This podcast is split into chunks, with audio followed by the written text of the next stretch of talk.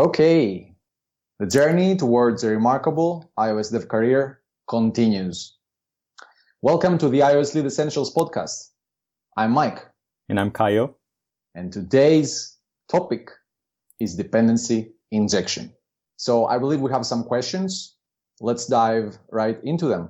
And as always, we are going to reply with the premise that you want a remarkable iOS career, not just an average career. Nope. That's our disclaimer. Let's go. Okay. What is dependency injection? What is it? Right. Should we clarify first what the dependency is? Because mm. believe it or not, but many developers, they don't have this notion of, you know, dependencies. They just reference, you know, components from anywhere and they don't think in terms of dependencies. They don't think in terms of communication between components and modules. And that can be very, very problematic. Yes. Because folks, it's all about communication between components and modules at the end of the day. So yeah, so a dependency, let's say, uh, a very simple term, I guess, is if you have component A and it references component B, that means your initial component has a dependency on the other one. Right. So that's a source code dependency. That's that's it. That's a source code dependency. And it could be on a uh, protocol, struct, class. Doesn't matter. A dependency is a dependency. Yes.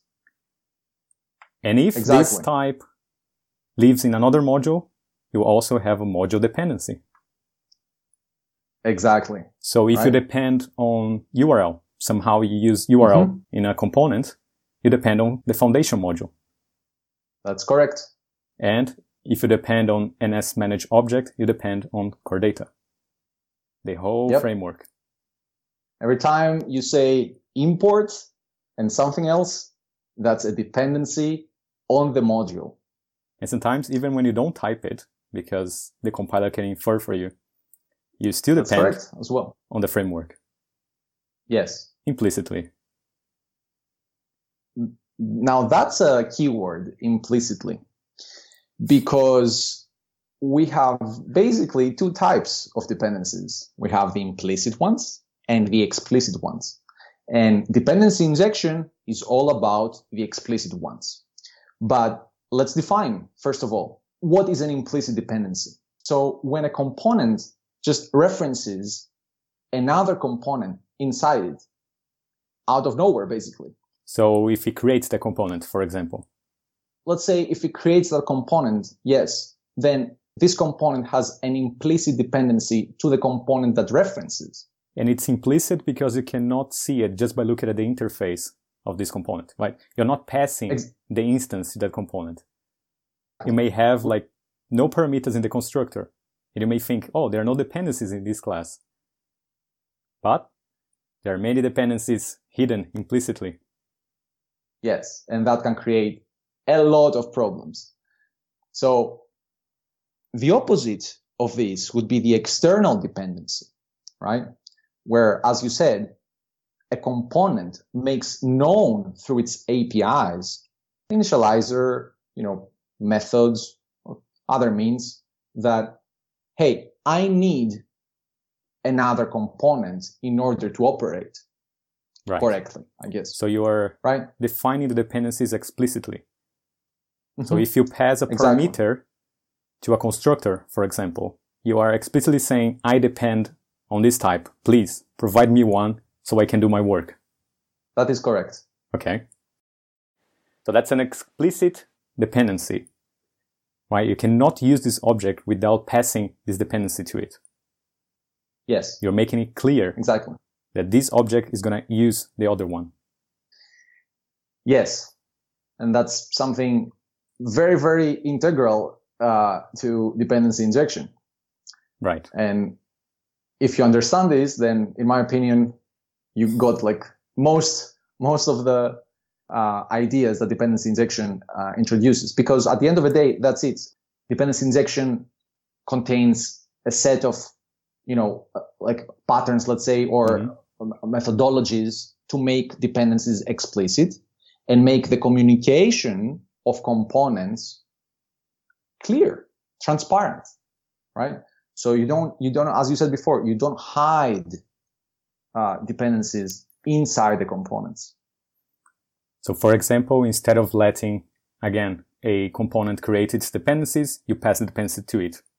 And I've heard someone said, I don't remember who it was, that said that dependency injection is just a fancy way of saying passing a parameter.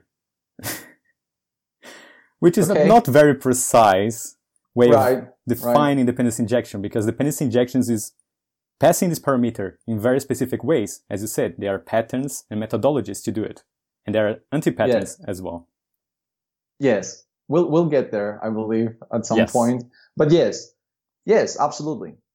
Um, you know what? If you think it's like passing a parameter, I don't think that's terrible. I think that's better, uh, compared to, you know, like just instantiating components everywhere or using singletons, uh, or mutable global state everywhere. You know, at least you have this idea that you're passing stuff somewhere else, right. which is like 50%, um, of uh, the work required to, to, to understand how these things uh, work. And it's all about dependency management, right? Mm-hmm. Dependency management is one of the most important things you can do as a developer to create maintainable code bases. It's one of the most exactly. important things. So you can add behavior without changing components. You can change behavior. You can really unleash the power of polymorphism by just passing different instances, different types. Exactly. If you're after modularity, then this is the way to go. Otherwise, the, the, the cruft and the tech debt is going to accumulate so quickly that you're just not going to be able to work basically. Yes. So that's why you want to have like dependency injection, good dependency injection everywhere in your, in your systems. Okay. So the question was, what is dependency injection? Well, dependency injection is a set of patterns on how to manage dependencies by passing dependencies explicitly. Yeah, I think that's that's a simple and good explanation. Or a fancy way of passing of parameters. Oh, right. I was about to say that exactly. All right. Oh, I have a passage of a book here. Working effectively with legacy code. Yep. The book says one of the classics. Dependency management is one of the most critical problems in software development. Much legacy code work involves breaking dependencies so that change can be easier. That's how important managing dependencies is, is to make change easier because software is changing all the time. Software is soft or should be soft. Should be, yeah. And dependency yep. injection is gonna help you manage the dependencies with yes. all the patterns and avoiding the anti-patterns. Yes. And we see many times at any level of their career, basically, developers just don't think. They don't think about the communication between components. They are creating just one component. They're designing a class, for example, and they only think about, you know, the class at hand. But a class on its own is not good. You know, cl- this class needs to, col- to, collaborate with other components so you can build something uh, useful. And this is it's so important. This collaboration is so important and it, it has its own rules. So you need to know them. You need to know these principles and follow them all the time, right? Yes. because if you, if you just, let's say, say, okay, no, I'm not going to follow this thing here. Well, no, it's, it's not going to cut it for you. It requires discipline because one tiny yes. decision you make right now, like, oh, let's couple these two classes here and let's couple these two modules. There's no harm, but you're passing a message to the team that it's okay to break modularity. It's okay to couple all the modules together. And very soon, yes, the whole code base is going to be a mess. Yes, it's going to happen. 100%. No doubt about it. And there are a bunch of principles that help you create loosely coupled, easy to maintain, easy to develop and test code bases. And yes. dependency injection supports those principles. For example, the solid principles.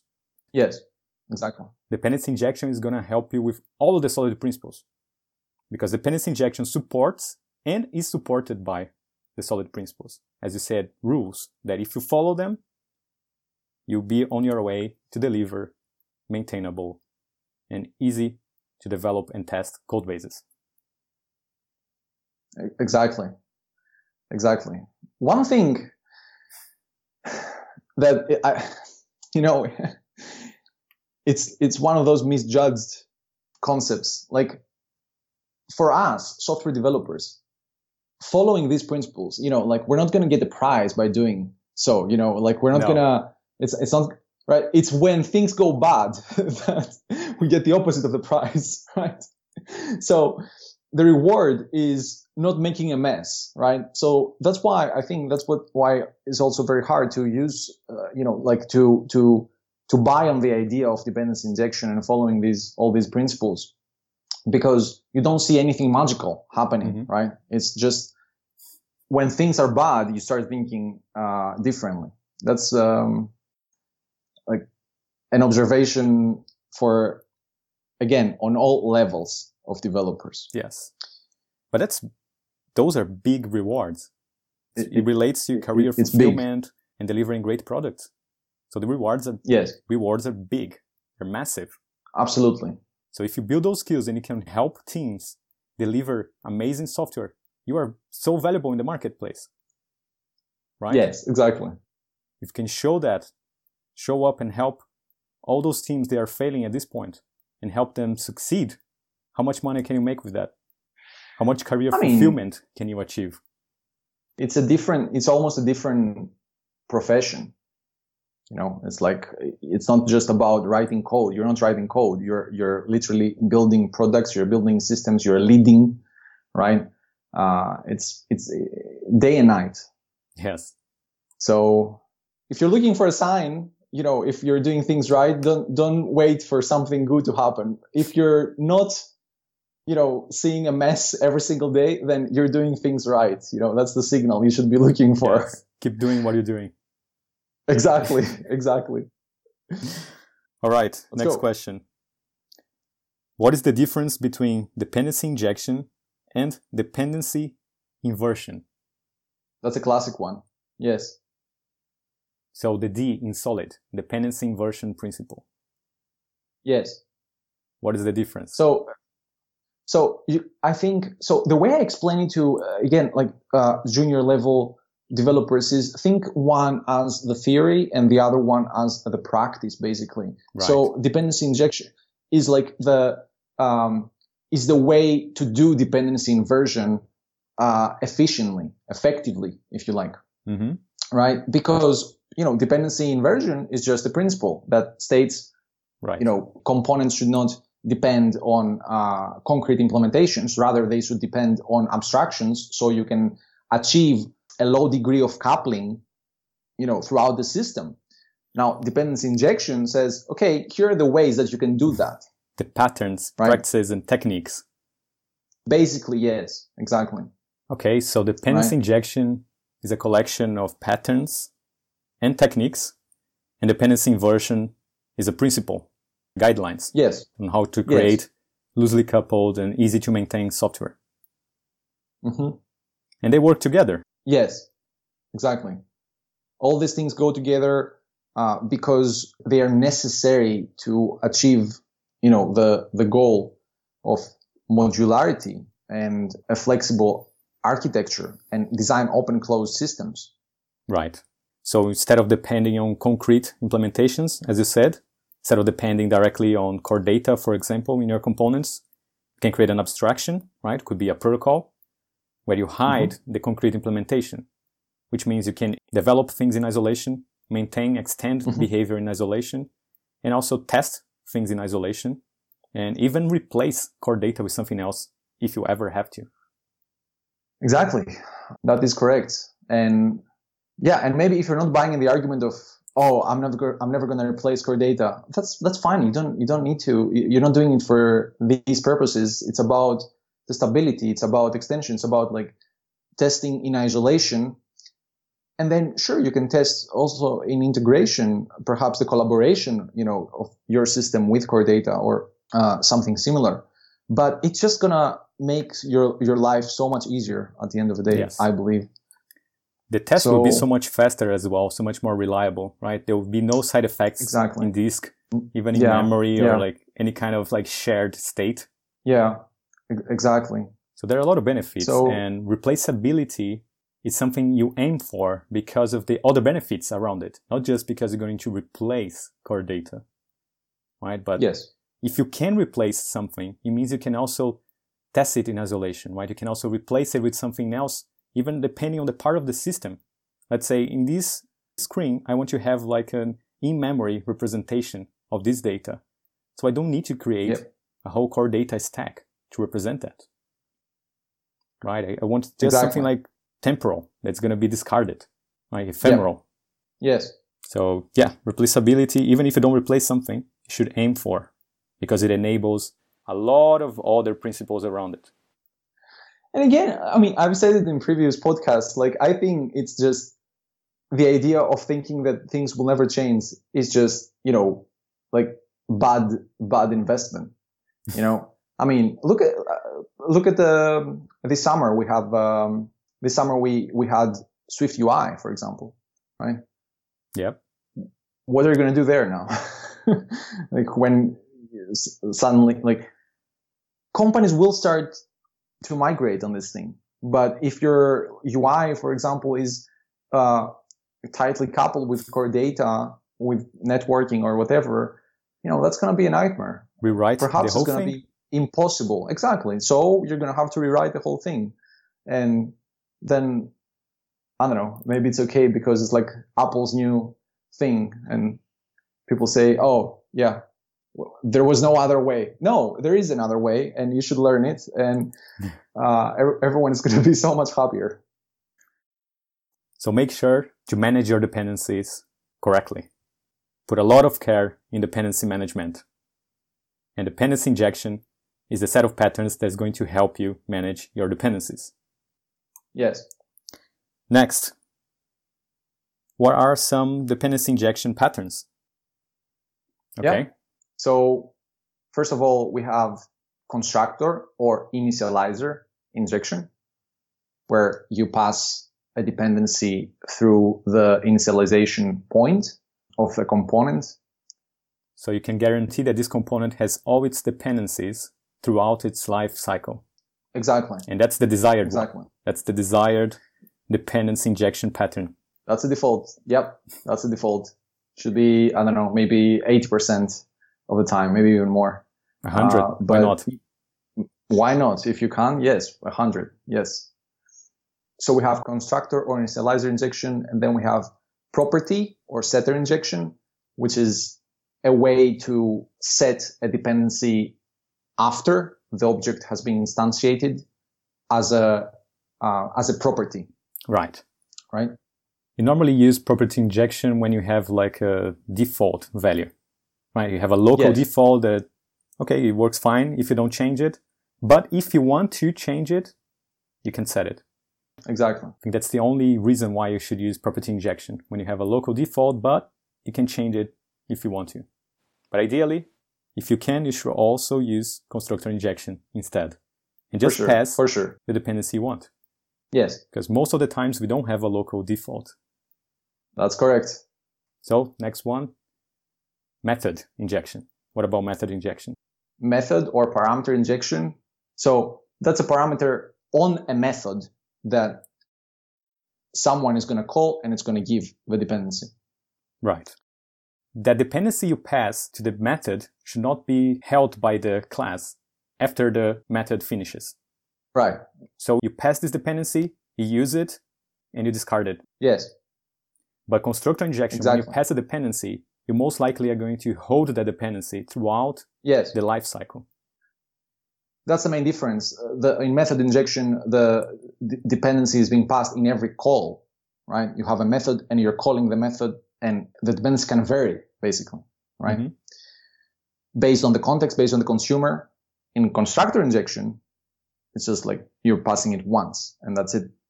So let's say if you have a an HTTP client you can either start it with a base URL and you have mm-hmm. methods that you invoke and it's going to use the base URL to append some path to it and perform the request. Or you can pass the URL you want to perform the request to. For example, if you have a method called get, you can pass the URL as a parameter and you use that URL for that specific request. But if you have a base URL that should always be used, you just pass in the constructor. Exactly. Mm. If it, if you need that in order for the component to work correctly, then you go with constructor injection. Like another example is the index path, for example, right? Mm-hmm. Uh, in the in the APIs of um, the table view and the collection view, where you know you want to render uh, a cell right at a specific index path, and it changes every single time, you know, because you want like the first uh, section, you know, the first row, the second row with the first section, etc., etc., etc. So this method is being invoked with with a new dependency there every single time. The dependency right. in this case being the index path, right? So if it varies, mm-hmm. you use method injection. If it doesn't vary, constructor injection. That's it. That's it. Cool. Makes sense. Yeah. Oh, there's another pattern. Composition root. Yes.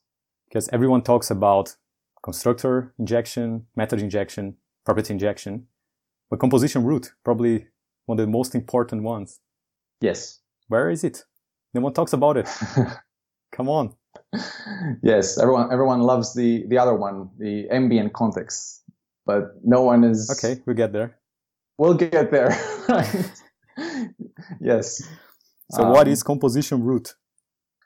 Yeah, I, composition root is the idea where after you have designed and def- declared your components, you know, when you have laid out the dependencies nicely, you know, like uh, with constructor injection and uh, the other methods, well, someone needs to instantiate these objects. So the composition root says there is just one centralized place and everything, all the instantiation is going to happen in there. Okay, so composition root is a centralized place where objects should be instantiated and composed. Yes. Right? Because you go there, you follow all the principles, you separate your modules, you create clean boundaries between them with abstract interfaces, protocols, closures. But at some point, you need to compose all of them together so your application exactly. can run. And if you create these clean interfaces, these abstractions, but you go there and you create the dependencies inside the components, you break the whole separation.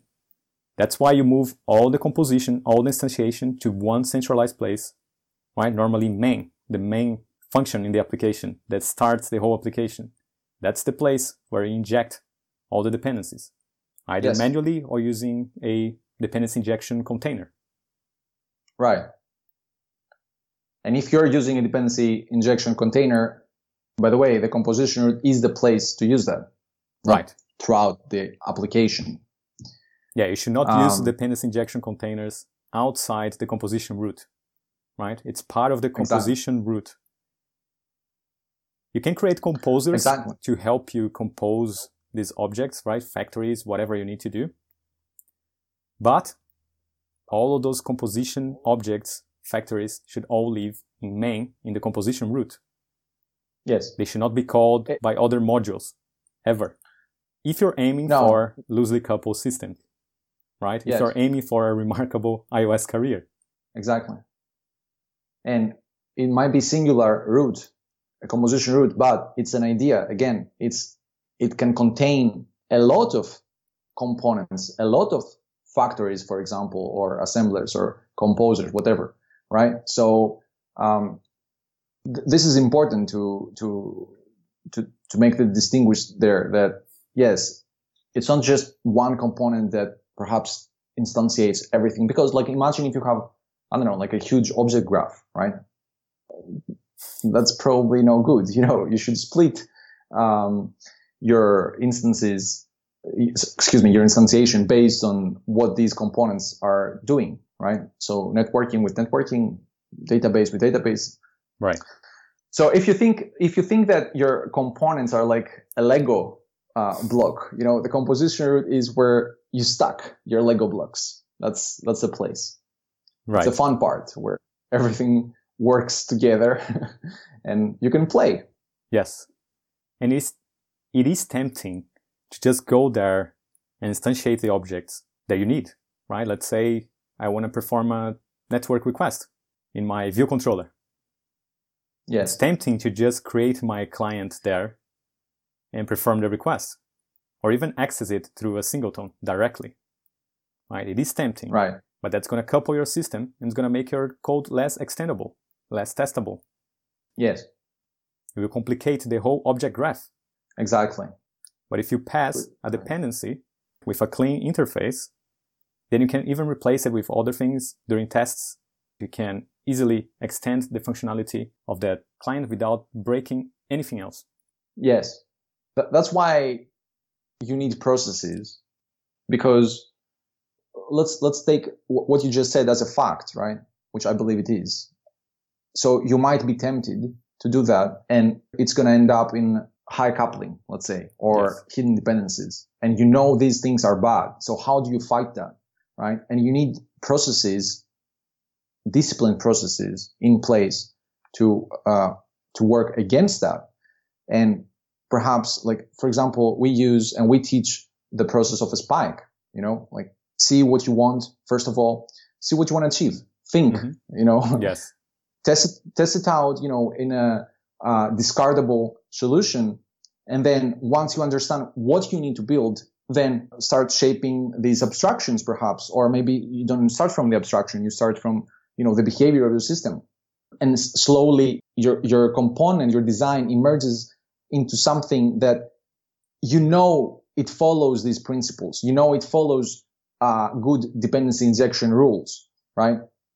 So it doesn't necessarily need to start like this, but it should end like this, right? Yes. When you're going to create a pull request asking uh, for a review to uh, for your contributions in the code base, you know, it, it should not contain any sort of hidden dependencies, temporal coupling. So you just know that bad things will come if you are tempted to, you know, start instantiating, let's say, classes or components rather inside other components. You shouldn't, you shouldn't be doing that. Right. But it is tempting. And sometimes you, you want to do the right thing, but you just don't know how to do it. And that's yes. why you spike, right? You go there and you yes. just maybe just instantiate the HTTP client in the view controller. Just do it, right? Yeah. And then say, where can I move this? How could I separate it? How can I move it to one level above? Right? How can I inject this thing now? Now that I know what it does and how it does it, right now I have more information about it. I'm unstuck because the idea of a spike yes. is to get unstuck. And then you stop, you look at it, you understand it, then you discard it. Then you do the right thing. Now that you have the information, you write a test, you start with a test, make the test pass, and you commit, and then you create a pull request. Exactly. Don't be stuck. If the principle no. is getting you stuck, get unstuck by spiking some ideas, you know, like just go free. No rules. Yep. But as soon as you are unstuck, as soon as you know what you have to do, you discard the playground, discard it. Yes. And do the right yes. thing. Yes. So if someone wants to um, improve on these things with their current code bases, it doesn't matter if it's legacy or whatever, right?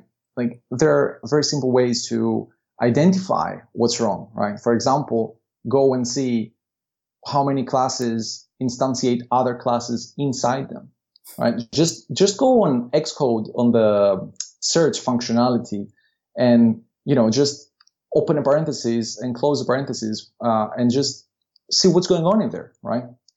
Sure, especially if you're not using, if you're not using, um, initializer injection, then it's going to be you know, you're going to see a bunch of instances like this. And as you said, like if you have a UI and then inside this UI, you have like a, a networking component. It doesn't matter what, what it is, right? URL session or a singleton or something. I don't know. Like that's bad. That's, that, that should probably be, um, injected.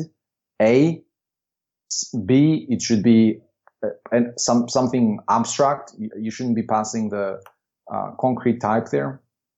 Because, for example, again, and that this comes to the the, the topic of uh, extensibility and re- replaceability. Let's say your feature starts out as a as a network uh, fetcher, right? So you're fetching a bunch of data. So yes. you're building out the UI and you say, okay, I'm going to connect to the network and I'm going to fetch a bunch of data. And that's it. So this in your code reflects, you know, with a probably a view controller having a, an implicit dependency um, to a whatever, like a networking component, a singleton perhaps, I would say most frequently. So you finish your feature very quickly. That's it, right? Next sprint, okay, uh, we need to like uh, add another um, feature there. You know, that's you need to change this thing now. First of all, okay, next sprint we, we need to add persistence on this thing. Now the problem is that you're probably gonna add persistence in the class of the that did the networking in the first place. Probably, right? Yes. Which is like yeah. no, it's a big no-no. But you have all these um, frameworks so, that are also going to help you do that, right? All those frameworks that's going to incentivize you to couple everything. That's why you should yes. be wary of those frameworks. Yes. Separate them. Yes. Don't let them get into your business logic, into your UI. Separate it and inject exactly. the dependency. Yes. So yeah, I mean, otherwise you're going to end up with like suboptimal systems. That's it. Okay, so next question. Very popular one. Why bother using dependency injection at all when globals are more convenient to use? Right. Why okay. inject dependencies everywhere, create a composition root if I can just use a singleton? Okay, it's a segue to what I just said. I mean, the, the first problem uh, with singletons and globals is that they are going to introduce a hidden dependency. As a as an exercise, like go on Xcode again on the search thing and do dot shared or dot shared instance or dot I don't instance. know uh, dot instance, right? And check out how many things are just hidden there. I mean, it's it's unbelievable. it's implicit. it's, it's implicit, yes, and it just it increases the probability of like catastrophic events, you know, bugs and race conditions and other uh, problematic situations that they all result in crashes and right. you know memory leaks and stuff like that. So if you just use URL session shared, the shared instance, and you're trying to debug why am I seeing the same result here every time? Even though when I have no connection, I still see a success result. And you have no idea there's a URL cache behind the scenes. This other singleton or global mutable state. Yes. That is not explicit because I never set it. Yes. I didn't have to do anything. It's very convenient because you get this caching for free, but you just had no idea it was there. Exactly. Um, and then you have specific ways to use this cache. That's the that's the the idea of like temporal coupling as well. And there is some order that needs to exist in order for the system to function properly. Yes. I mean, good luck trying to to, to find these things out or debug them. Um, yeah. for example, the URL cache it has a shared instance, right? But that's not a singleton because you can replace it. So that's the ambient right. context anti-pattern. Right. That's another form of dependency injection, and that's the ambient context, right? Yes. So you can change this dependency at runtime, right? You can change it. But if you change it after the cache has been used already, you're going to get unreliable caching throughout the lifetime of the application. So look at this from the documentation. URL cache docs. You can create a custom URL cache object and set it as the shared cache instance. You should do so before making any calls to this method. Temporal right. coupling. That's temporal right. coupling. The order of invocation changes the behavior. Yeah. You can break the system, break your assumptions. Yes, exactly. And this is bad right? Because the URL cache APIs allow you to do those bad things easily. It doesn't prevent it. Yes. But if you're using dependency injection, you cannot even compile if you do the wrong thing. Yes. At least document the the order through a test. You know, like document the invocations. At, at least, you know, um, just do that. And if you're using a framework that was built by someone else, like Apple or something you got on, on the internet, and you don't know about those temporal couplings, you might misuse it. It's going to compile fine. It's going to run fine, but maybe your customers are going to find the bugs, the bugs that come with temporal right. coupling because it's so hard to replicate those conditions. Yes. Yes. Right. So better yes. APIs would not allow you to do the wrong thing. Exactly. Yeah. Yeah, and globals will make your code rely on runtime behavior. Yeah. yeah. In Swift, you have such a nice compiler helping you. Why not use the power of the types to help you build systems that are never in a wrong state?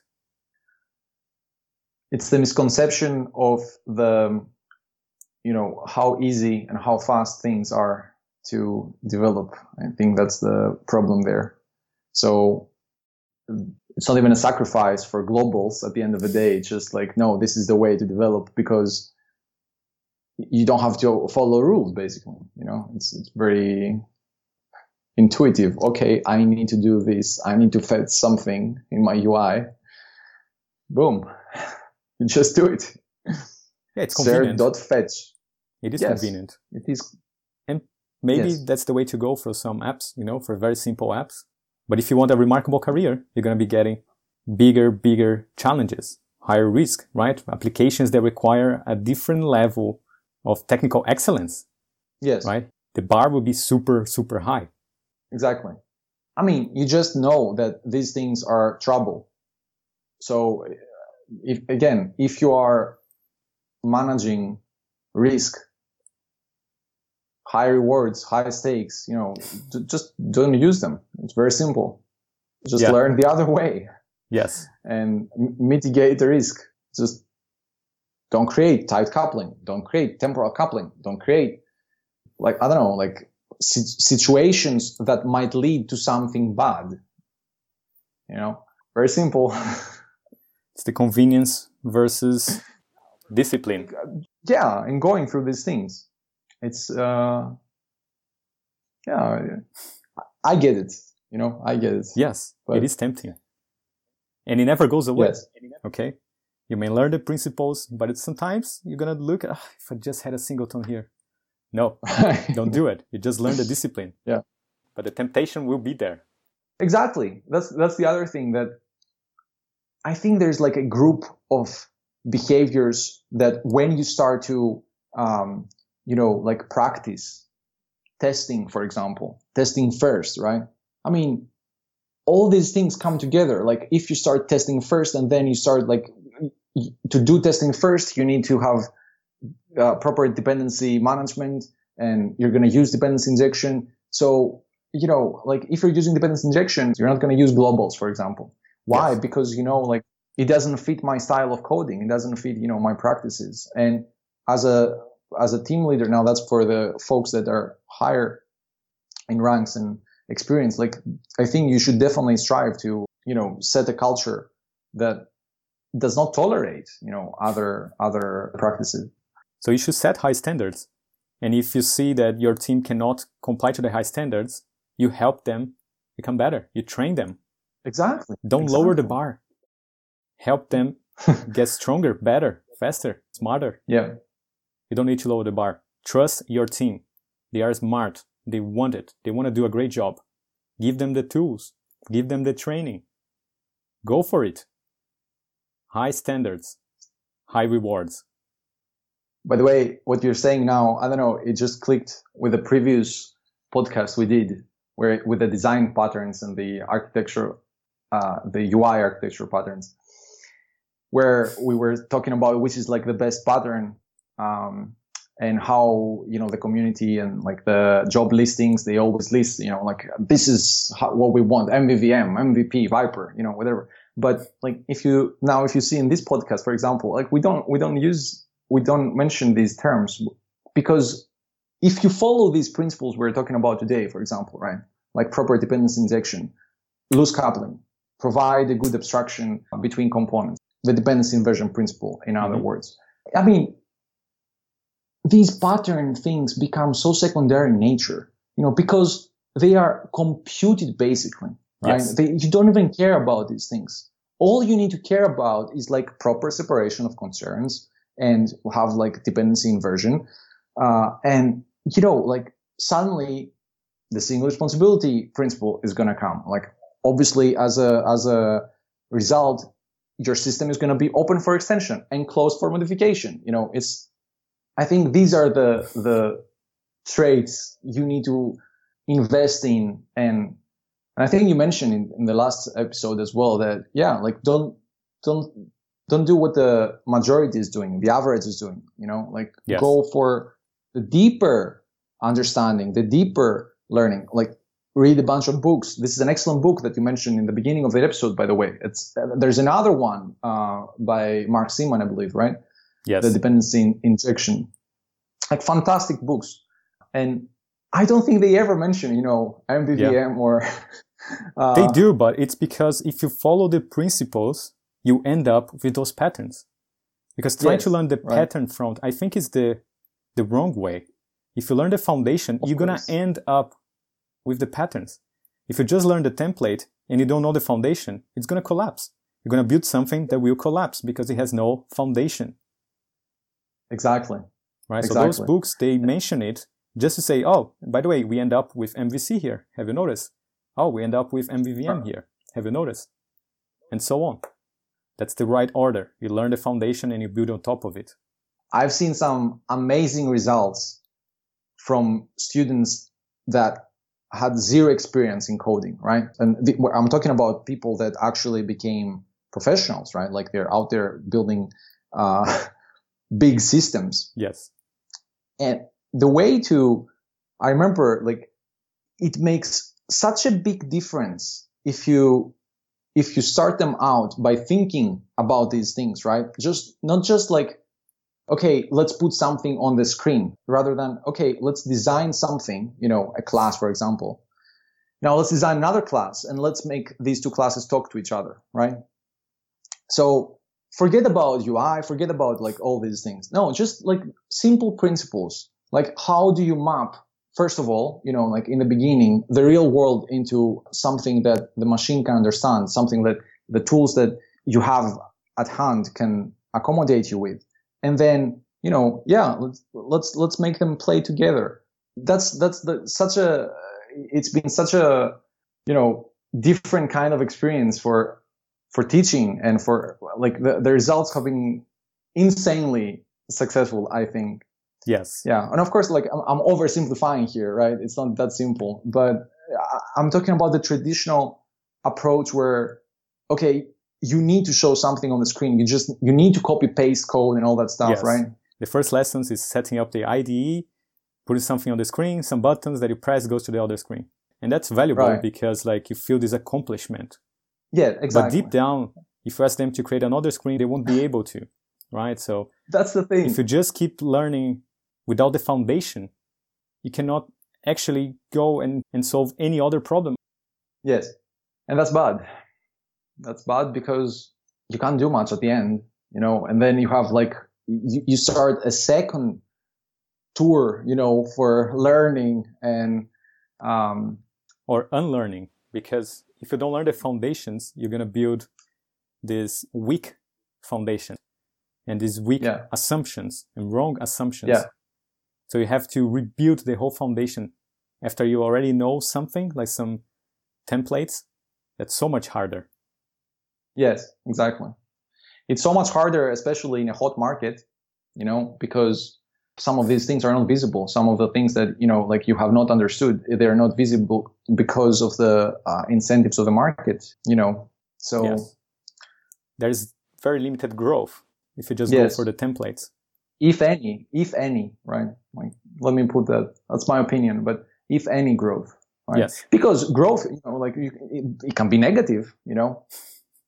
And I think that's I think that's what happens after a while, you know, because if you don't like again, if you're not going to go into the these principles, like the solid principles, dependency injection, all these things, well, one thing is for sure, you're not going to be able to to provide value to businesses that want to have like amazing results and build like you know complex products. It it's not going to happen right? So is this is like an opportunity cost where you know time like you could you could have been right. studying you could have been practicing uh, on these things but you didn't. So I'm, i don't know. It's or you will get a position in those businesses but it's going to be a low position right? You're going to have yes. not the rewards you're supposed to because you're not right. making decisions.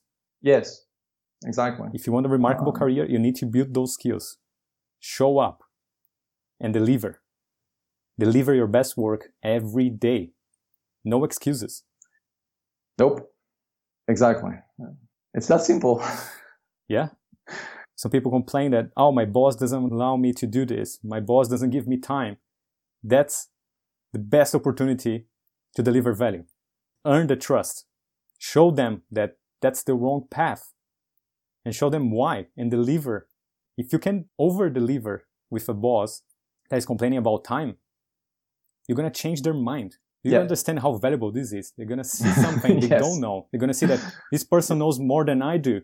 And that's yep. why people hire you because you know something they don't. If you keep showing up and over delivering, that's it. That's all it takes. I think that's the third time we mention, and I think it's you that you mentioned this you know these things in in our podcast and i believe i think we should mention it every single time because it's so important you know? Like just this being relentless basically with the growth and the um, yes. you know like the, the, the the learning and the practicing uh, and the execution and then just you know like over delivering that's that's what takes. Yes. It's so sad when we see senior developers right? Five six years experience making the salary that a junior or a mid-level is making like with one two years experience. Yeah. There's no reason for that. Yeah. Spend some time learn these things. Step up. And step up. Yeah that's it. Okay let's carry on. Okay. What is the best way to learn? Dependency injection and dependency inversion? Well, I think we just gave the answer. Yeah. Learn, practice, execute. Infinite loop. That's it. Keep practicing, keep learning, and executing. Teach others. You know, if you want to really, really learn something, start teaching people around you about it. You're going to build authority. People are going to respect you more. You're going to be helping others. You'll be grateful. And you're going to prove that you know what you're talking about. Because when you teach someone yes. about something, they're going to ask you questions you're not ready to reply. And you're like, oh, actually, I don't know this topic that much. I better learn more. And the cycle yeah. continues. The cycle continues. Exactly. Nothing to be embarrassed about, nothing to be sad about. You just, you know, that's the fact you don't know. Just yeah. know, you know, like yeah. learn. And so you know. You never lose. Uh, if you don't know, now you know you don't know. That's yeah. the best thing can happen. Exactly. Just go there and learn. Everyone went through this phase and goes through this phase every single day when they want to, um, you know, uh, evolve, grow. Yes. As a developer, as a athlete, whatever, right? But uh, another thing I, I, want to say here is the like how you're doing these things, right? Like if you're training and you don't see the results, for example, well, maybe you're following the wrong um, books or courses or whatever, right? So you need to target the right uh, content. That's for sure. Yes. Uh, otherwise, otherwise, it's just it's not going to happen. Like you, you may be going, you know, around this topic and you know, like just seeing a couple of references in the course, in the book, in whatever the video, but you need to dive deep, and that's hard because you need to look the problem in the eye and you need to yes uh, acknowledge that you don't know you don't know some stuff. Um, yeah, again, so, you need a solid foundation. Yep that's it. You need a solid foundation, not shallow blog posts. Nope. Careful. Yep. Careful with your sources. And we mentioned it last time as well. Like, try putting constraints in your uh, in your practice. Like, for example, don't use singletons ever. So I think, like, for I mean, some of our students that in your practice, right? You can use singletons. In your practice. There's nothing wrong with singletons. Just don't yes. access them directly everywhere. Yeah. You can create yes. singletons and inject them in the composition root. Nothing wrong with that. Yes. If you want only one instance of an object, you can use a singleton. Don't access it directly. Inject it. Exactly. And I'm talking about the, the developers out there that they, they want to uh, reach that next level. So I'm assuming they are not aware of the composition root and all these uh, right. uh, principles. So the point is like just replace singleton with whatever, you know, something that can introduce risk in your code base. It doesn't matter. But if you know, for example, that something might be bad or you're hearing here, here for the first time that, you know, this thing XYZ can introduce risk, well, stop using it. And the best way to do that is by creating a safe environment where you can try these things out, you know? Practice. So practice, yes. Pet project. Exactly. Yes. Maybe you're not confident you, enough yet to do it at work. Do it at home. Yeah, no, you should not be doing that. You know, like you need to practice first, right? For example, I would say that the majority of um, of uh, blog posts or courses or whatever out there when it comes to networking, they're going to couple the UI with networking, right? As we mentioned before, that's, that's the way they show you. So now if you learn this thing, and again, you're practicing again and again these things, uh, and you know they're bad, well, try not to do them, right? It's very simple. Just try not to use a singleton or a global there and use dependency injection first. Yes. Not just dependency injection, but create a clean interface, an abstract interface, right? So apply exactly. the dependency inversion principle at the same time. So you don't depend yes. on the concrete type. The yes. source code dependency should be to an abstract interface. And what you just said, I think after a while, it becomes such a mechanical algorithmic process where, you know, you identify there is an implicit dependency inside my component. I wanna, I wanna remove it. I wanna make it an explicit dependency and I want to conform to the solid principles. What do I do? Right? Right. And it's, it's, yeah, it's like uh, you follow the same recipe every single time, right? You locate this dependency, this implicit dependency. Let's, let's try to pull it out first of all, right? So someone else passes this dependency, right? How do you do that? Well, let's see. We said, you know, constructor injection should be your default choice. Is this an option? Yes. Excellent now someone else is to feed that. Okay, is this component that you're uh, working on, does it communicate with a concrete type or an abstract type? Oh, it's a concrete type. Okay, well, let's try to introduce an abstraction there, right? Uh, perhaps hide it behind a protocol.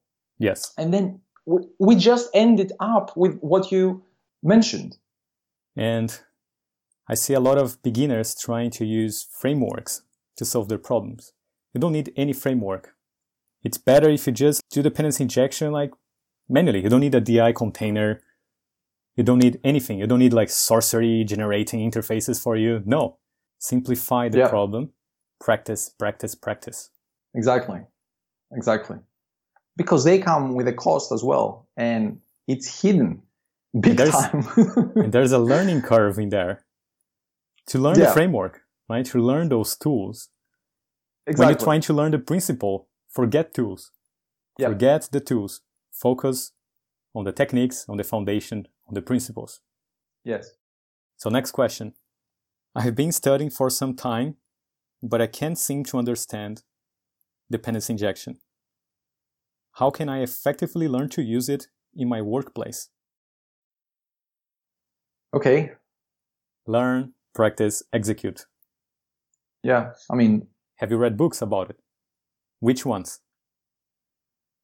Did you take yeah. notes? Did you practice the techniques? The dependency injection book. If you read for 30 minutes a day, you're going to finish in less than two weeks. Come on, that's two weeks. Yes. That's two yes. weeks. And after two weeks, you're going to be so much better. It's a no brainer. Maybe someone's going to say, oh, Simon's book is in C uh, sharp, right? Like it is in C It doesn't sharp. apply in Swift. Yeah. No excuses. Well, no excuses. The exactly. foundation is I mean, all there. The principles are there. It's it's the same thing. Don't see it as a barrier. Maybe see it as an opportunity. You will learn it and you're gonna write a book in Swift and make huge profit. Come on. No excuses. Yeah. Yeah. Yeah. Eh, exactly. It should not be an excuse that it's not in Swift or another language of your choice or whatever, right?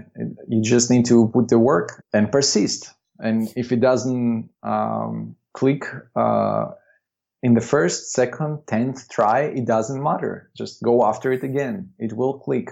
At the yes. same time, train smarter, you know, like find good sources. Mentors. Um, mentors, talk to people. Exactly. Like. So if he cannot if apply in the workplace, it means that there's no one in the workplace that can help him. Oh, right? that's what I want to say now.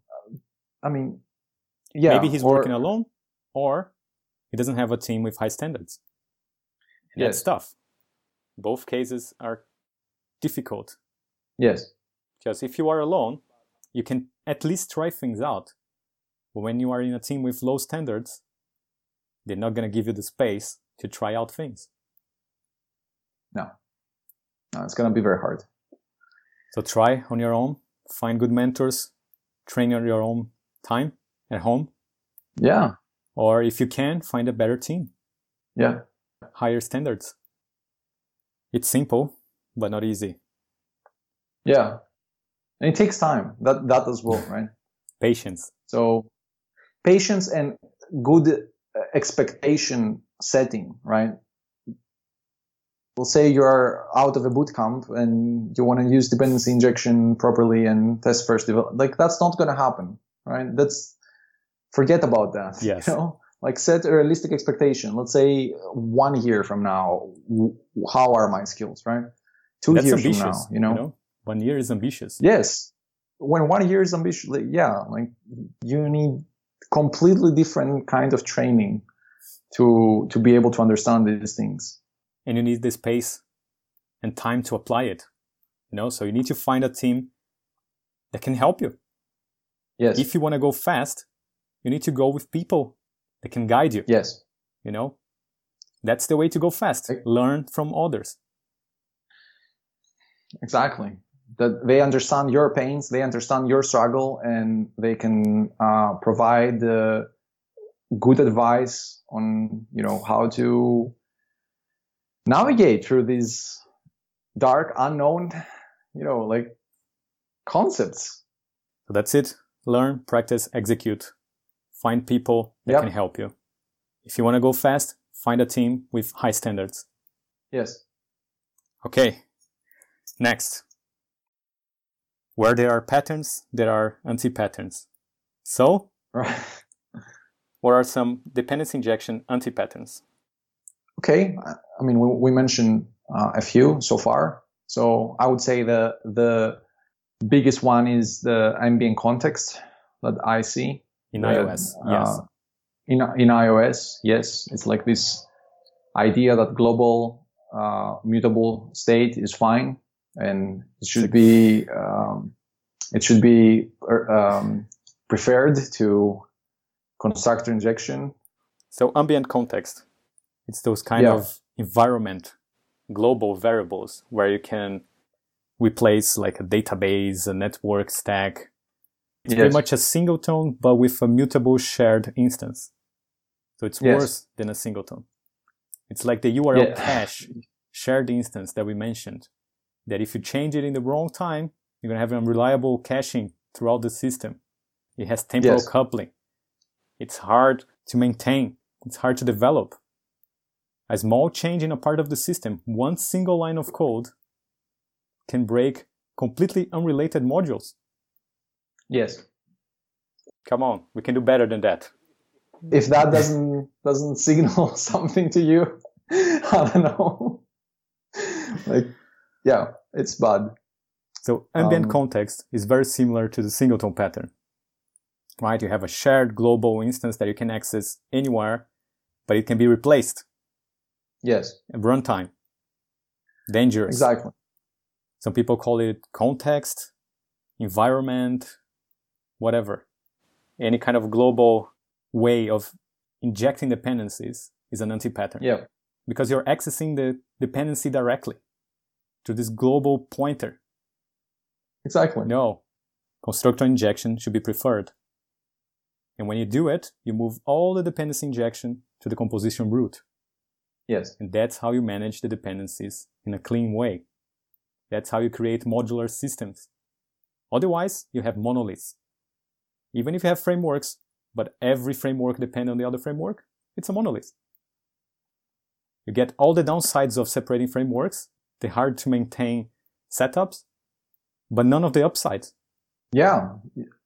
You end up with spaghetti code and spaghetti architecture by design. That's the problem, you know, like these things introduce state in a way that you just, you know, like you're going to have coupled systems. Yes. End, end of story. Like that's it. It's going to happen. It's a certainty. And if that's not bad enough, you also get the nasty bugs like temporal coupling. When you need to set up the dependencies in the right order, even when you're running tests, if you're running them in parallel, sometimes they pass, sometimes they don't pass. When you run tests in random order, sometimes they pass, sometimes they don't pass. The argument sometimes there is, okay, I'm going to have a teardown method or like a mechanism for cleaning things.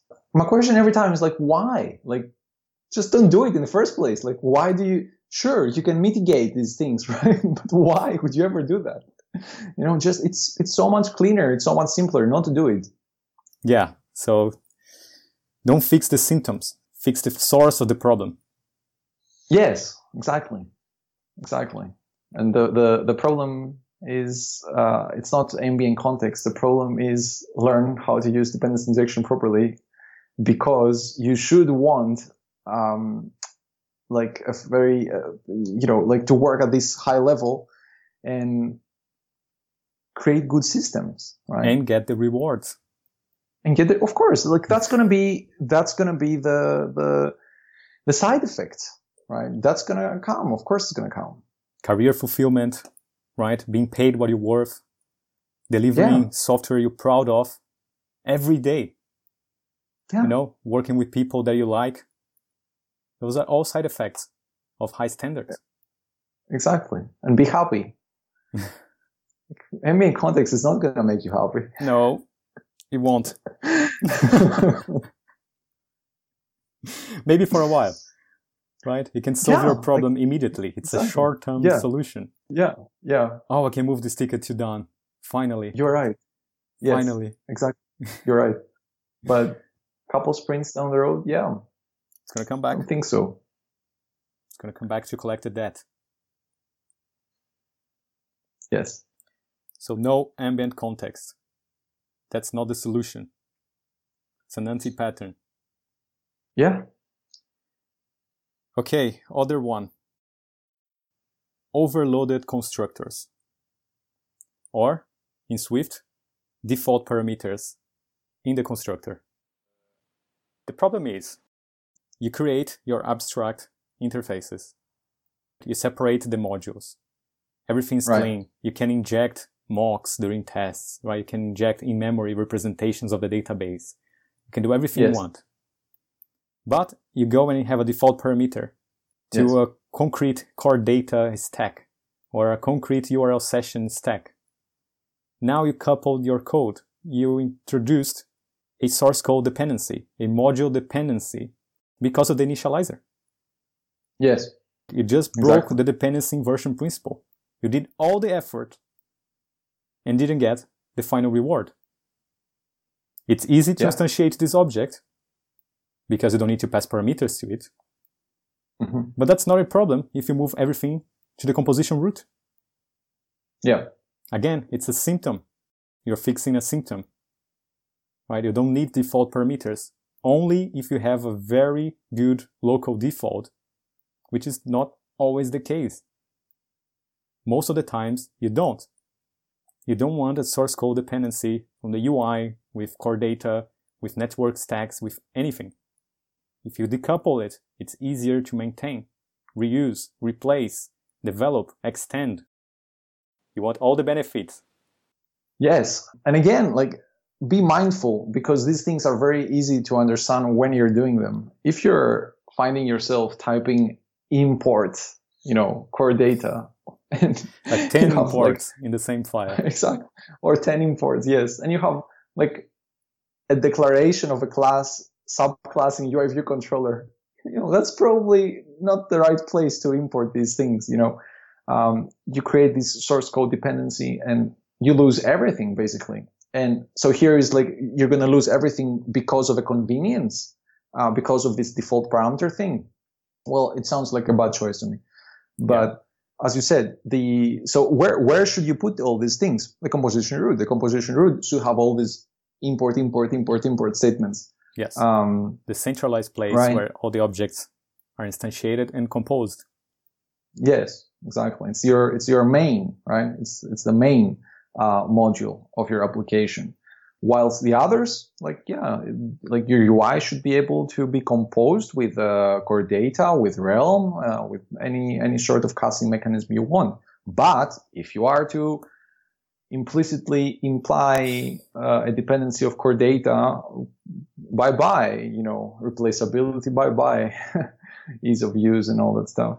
Um, it's not going to happen. Yeah. So you also lose independent development, independent deploy, right? Of course, of course, yes. You can't do that anymore because of the tight coupling there. Or it's going to be super hard and expensive. Yes, exactly. And again, these things are easy to spot. You know, uh, open any legacy code base you want. It's probably full of these things. You know, like a bunch of import statements, uh, very long uh, classes.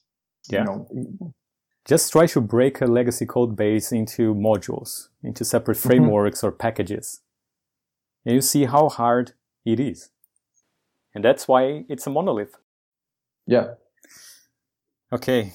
Next, anti-pattern. Service locator. Okay. That's a classic one as well. Yeah. What is a service locator? Well, yeah, on iOS as well, I'd say. Um, so like to understand the service locator, you need to understand the, the idea of the dependency injection container, which basically is just a, a map. It's like a dictionary for your dependencies where which concrete type should be used instead of the abstraction at a specific place in your object graph. Right. So it's a way of resolving a dependency. So if I need a component that implements a network interface, this exactly. container is going to give me something that implements that interface. Yes. And you can use frameworks that does that for you and also helps you with memory management, right? It helps you find retain cycles in your object graph. So it's a tool, right? Dependency yes. injection container is a tool to help you create your object graph. Right. Now, the service locator is when you use this container outside the composition root every time you see a class that access some kind of container to get its dependencies, right? Normally in the initializer, you see like the initializer is going to access some global service yeah. locator. That's the anti-pattern. Instead yeah. of injecting the dependency, you let the component find the dependency or locate the dependency directly with the service locator. Exactly you should be constraining this to the composition root. Uh, you should not be using it, you know, like a- anywhere else just because it's convenient again or easy. You see, by the way, the pattern, like how many words, how many times we've used the word convenience for, you know, like as a trade-off there. That's, yes. that's a pattern. That should say something to you. Inconvenience is fine if there's no long-term loss. Yes. What is an anti-pattern? It's when you have a solution that is better, right? You have a pattern. Yes. But you're using something that's suboptimal, right? That generates downsides when there is a better solution to it. It's when the consensus has agreed that this thing is gonna is gonna be problematic for you, but yes. you still keep doing it. Right? And it's only an anti-pattern when you have a better alternative. Yeah, yeah. And we do. Yeah. The composition root. Yeah. So that's it. Don't locate your dependencies. You should inject the dependencies from the composition root. Yes. Next, the control freak anti-pattern.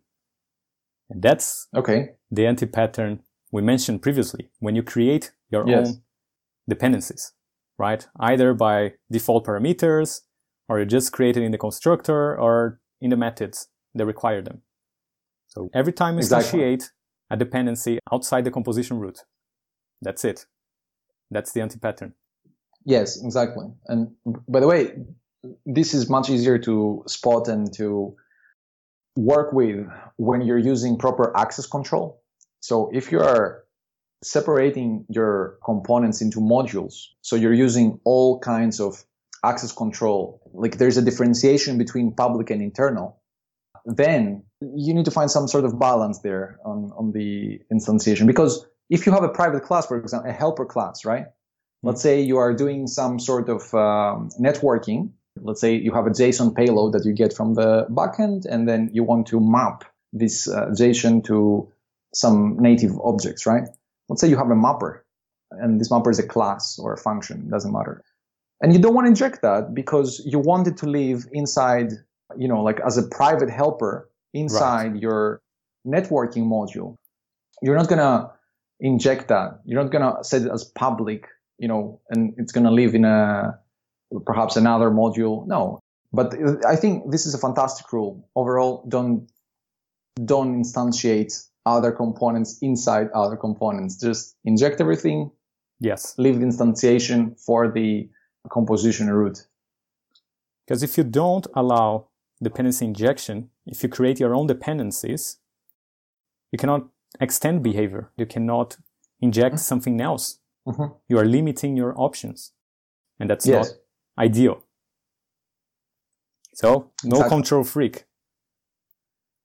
Nope. Inject your dependencies. Next question. How to decouple core data from the rest of the system. Dependency inversion. Yeah, yeah, we mentioned that. Abstract interface. Make your core data module, implement it, and inject it from the composition root. That's it. That, that's that. That's it. Yeah. Next, how to decouple networking from the rest of the system. Same thing. Dependency inversion principle abstract interface, make your networking stack conform to the interface, inject it in the composition root.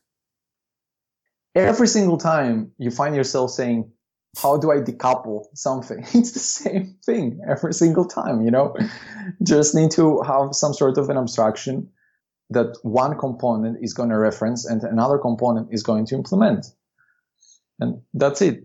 Uh, like, it's an amazing concept. Yes because your component is going to just see the behavior that needs, right? That needs to collaborate with, not like what's behind this behavior. What is this behavior? If you're dealing with data, where do my data come from? Like, yes, that's it. That's it doesn't it. matter because if it doesn't it matter, doesn't. it's easier to maintain, to develop, to test. Exactly. And extend, replace, etc. Yes. So how can I test drive and decouple StoreKit from my application? Same thing. Yeah. Same Dependency thing. inversion principle. Abstract interface, make your StoreKit module, implement the interface, and inject from the composition root.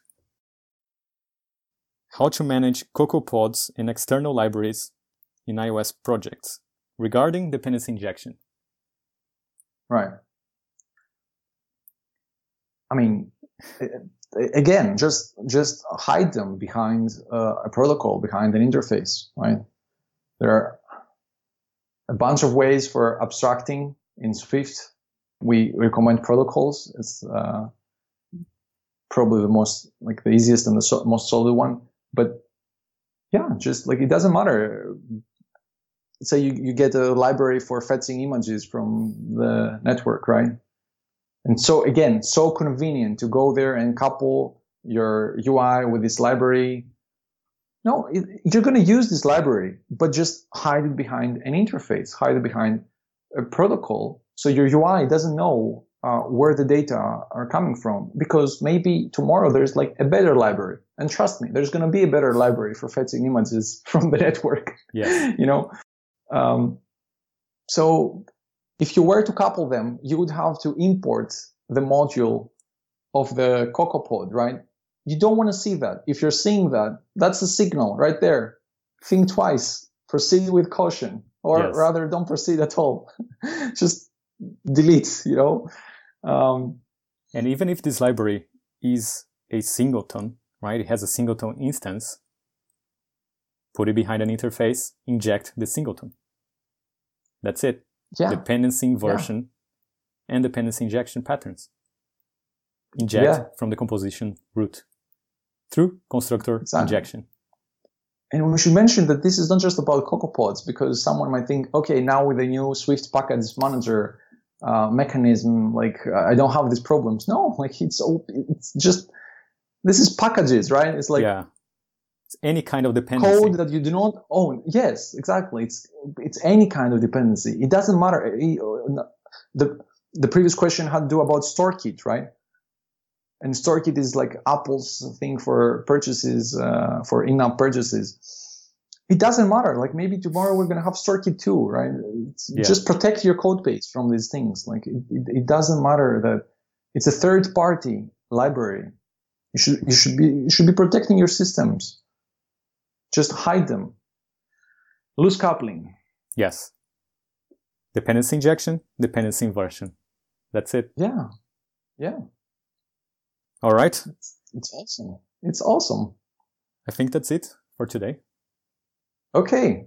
That was a, uh, yeah, we, we, we talked extensively about some stuff here. Yeah. Very technical, tough, simple, but it's not easy. So again, learn, practice, execute, find good mentors, and keep the high standards. It's going to take some time, but that's definitely the way to go. Yes. It's worth it if you want a remarkable career, if you want to work with remarkable people, if you want to have an amazing salary, if you want fulfillment in your career. That's what you got to do. Just yeah. high standards, keep practicing, learning, executing, infinite loop. That's it. And we'll see you again next time. Bye, y'all. See ya.